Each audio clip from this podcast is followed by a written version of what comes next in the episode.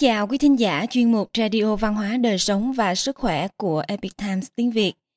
Hôm nay, chúng tôi hân hạnh gửi đến quý vị bài viết của tác giả Quỳnh Chi có nhan đề Người chính, tâm chính, người thiện, tâm thiện, nhất định sẽ có phúc báo.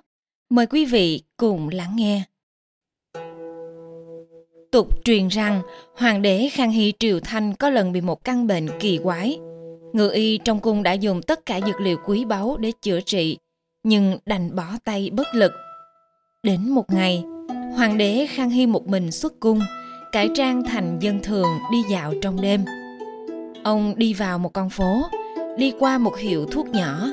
Bên trong hiệu thuốc đèn đuốc sáng trưng, còn có tiếng rì rầm đọc sách.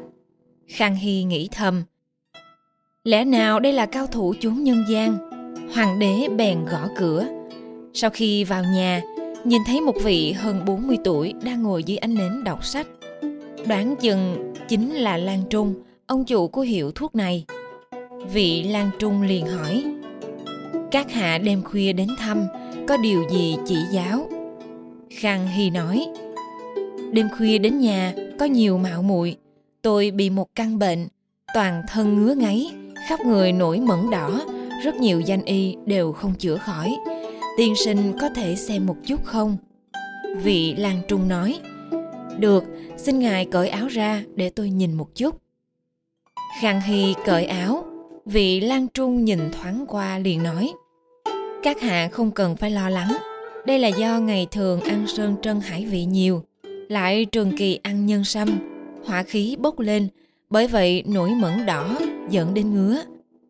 Khang hy hỏi bệnh này có thể trị tận gốc không? Lan Trung nói, dùng chút thuốc liền sẽ khỏi.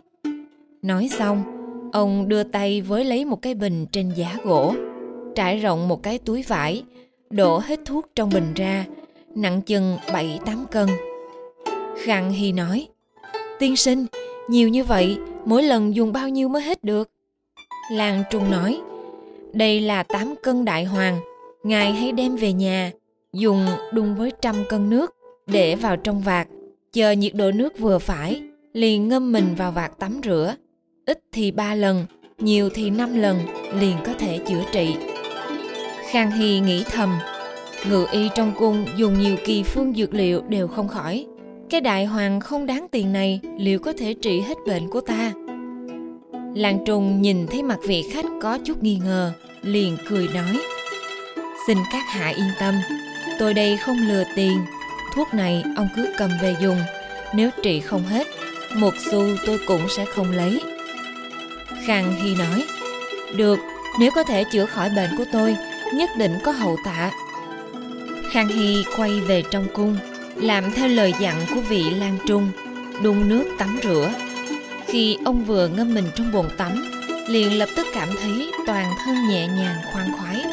Sau khi tắm ba lần toàn thân thật sự không còn ngứa, toàn bộ mẩn đỏ trên thân cũng biến mất. Khang hy hết sức cao hứng, lại cải trang đi vào hiệu thuốc nhỏ kia. Lan trung gặp lại khang hy, quan sát sắc mặt liền biết bệnh tình đã khỏi, cố ý nói, các hạ hôm nay là đưa tiền đến. Khang hy nói, đúng vậy, tiên sinh nói xem muốn bao nhiêu tiền. Lan trung cười lớn Đêm hôm gió gặp ngài bán tính bán nghi. Tôi mới cố ý nói trị không hết bệnh Thì một xu cũng không lấy. Bây giờ khỏi bệnh rồi Thì vẫn là một xu cũng không thu vậy. Tôi gặp ngài cảm thấy khí vũ phi phàm, Chỉ muốn cùng ngài kết giao bằng hữu mà thôi. Xin hỏi tôn tính đại danh của các hạ? Khang Hy mỉm cười nói, Học sinh họ Hoàng, Tự thiên tinh là một thư sinh. Làng Trung nghe xong cao hứng nói, Tôi tên là Triệu Quế Đường, Cũng là một thư sinh nghèo. Phụ thân mong tôi lập chí đề tên bản vàng, Làm rạng rỡ tổ tông. Nhưng ai biết trời không toại lòng người. Nhiều lần thi rớt, Bây giờ đành phải ở Kinh Thành mở một tiệm thuốc nhỏ. Một mặt làm nghề y, Một mặt ra sức học hành. Hy vọng một ngày kia có thể cả vượt long môn. Khang Hy nói, Triệu Huynh, có câu bản thượng vô danh, cước hạ hữu lộ. Với y thuật cao siêu của ông, tôi có thể hết lòng giúp ông tiến cung đảm nhiệm ngự y. Chẳng phải là cá vượt long môn sao? Triệu quế đường cười nói người làm nghề y là nghĩ cho bách tính khắp thiên hạ. Vì họ mà bài ưu giải nạn tiến cung làm ngự y chỉ việc hưởng hết vinh hoa phú quý cũng không thể vì thiên hạ bách tính mà chữa bệnh được. Đây không phải là mong muốn của tôi. Làm như vậy, y đức có ích gì? Khang hy nghe xong, cảm khái nói tài đức của triệu huynh thật làm tôi bội phục. Huynh nhiều lần thi không trúng, sao không để tâm thể hiện tài năng trong ngành y?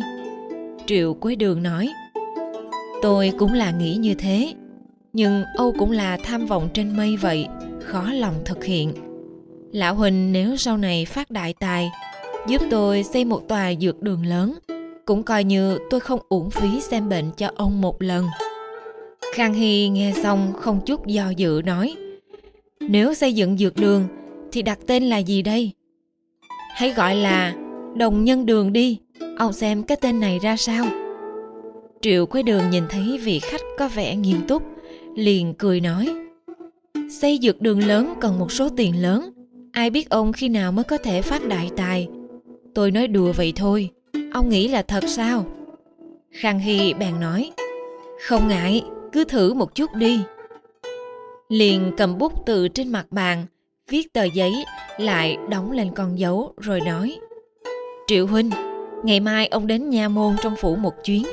Chỗ ấy có một vị bằng hữu của tôi. Nói không chừng có thể giúp một tay. Ngày hôm sau triệu quay đường cảm thấy hiếu kỳ. Bèn cầm tờ giấy tìm tới nhà môn trong phủ, tấu lên tờ giấy. Chỉ chốc lát sau, một thái giám đi ra, dẫn triệu quế đường vào cửa bên trong. Đi qua một vườn nhỏ, lại đi tới một cái phòng lớn. Thái giám mở cửa phòng ra, từ bên trong có tiếng nói, triệu tiên sinh, chỗ này có đủ tiền thuốc của ông không? Triệu quế đường nhìn lên chỉ thấy đầy phòng là bạc trắng. Giật mình không hiểu chuyện gì. Lúc này thái giám nói, triệu tiên sinh vặn tuế già có chỉ. Ông xem bệnh cho người, một xu cũng không lấy. Người muốn trả cho ông một tòa đồng nhân đường. Như vậy là ông được toại nguyện rồi. Triệu quế đường lúc này mới như vừa tỉnh dậy sau giấc mộng. Hóa ra lơ đảng kết giao bằng hữu với hoàng huynh chính là đương kim hoàng thượng. Mấy ngày sau, một tòa đại dược đường được xây lên, đặt tên là đồng nhân đường.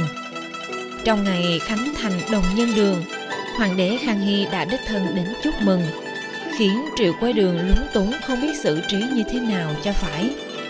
Khang hy cười nói, chớ có bối rối, tiền thuốc của ta nhà ngươi không nhận, nếu lần sau lại xem bệnh ngươi vẫn không thu là được rồi.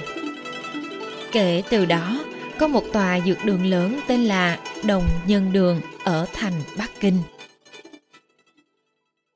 Quý thính giả thân mến chuyên mục radio văn hóa đời sống và sức khỏe của epic times tiếng việt đến đây là hết. Để đọc các bài viết khác của chúng tôi quý vị có thể truy cập vào trang web epictimesviet.com Cảm ơn quý vị đã lắng nghe, quan tâm và ghi danh theo dõi kênh. Mến chào tạm biệt và hẹn gặp lại quý vị trong chương trình lần sau.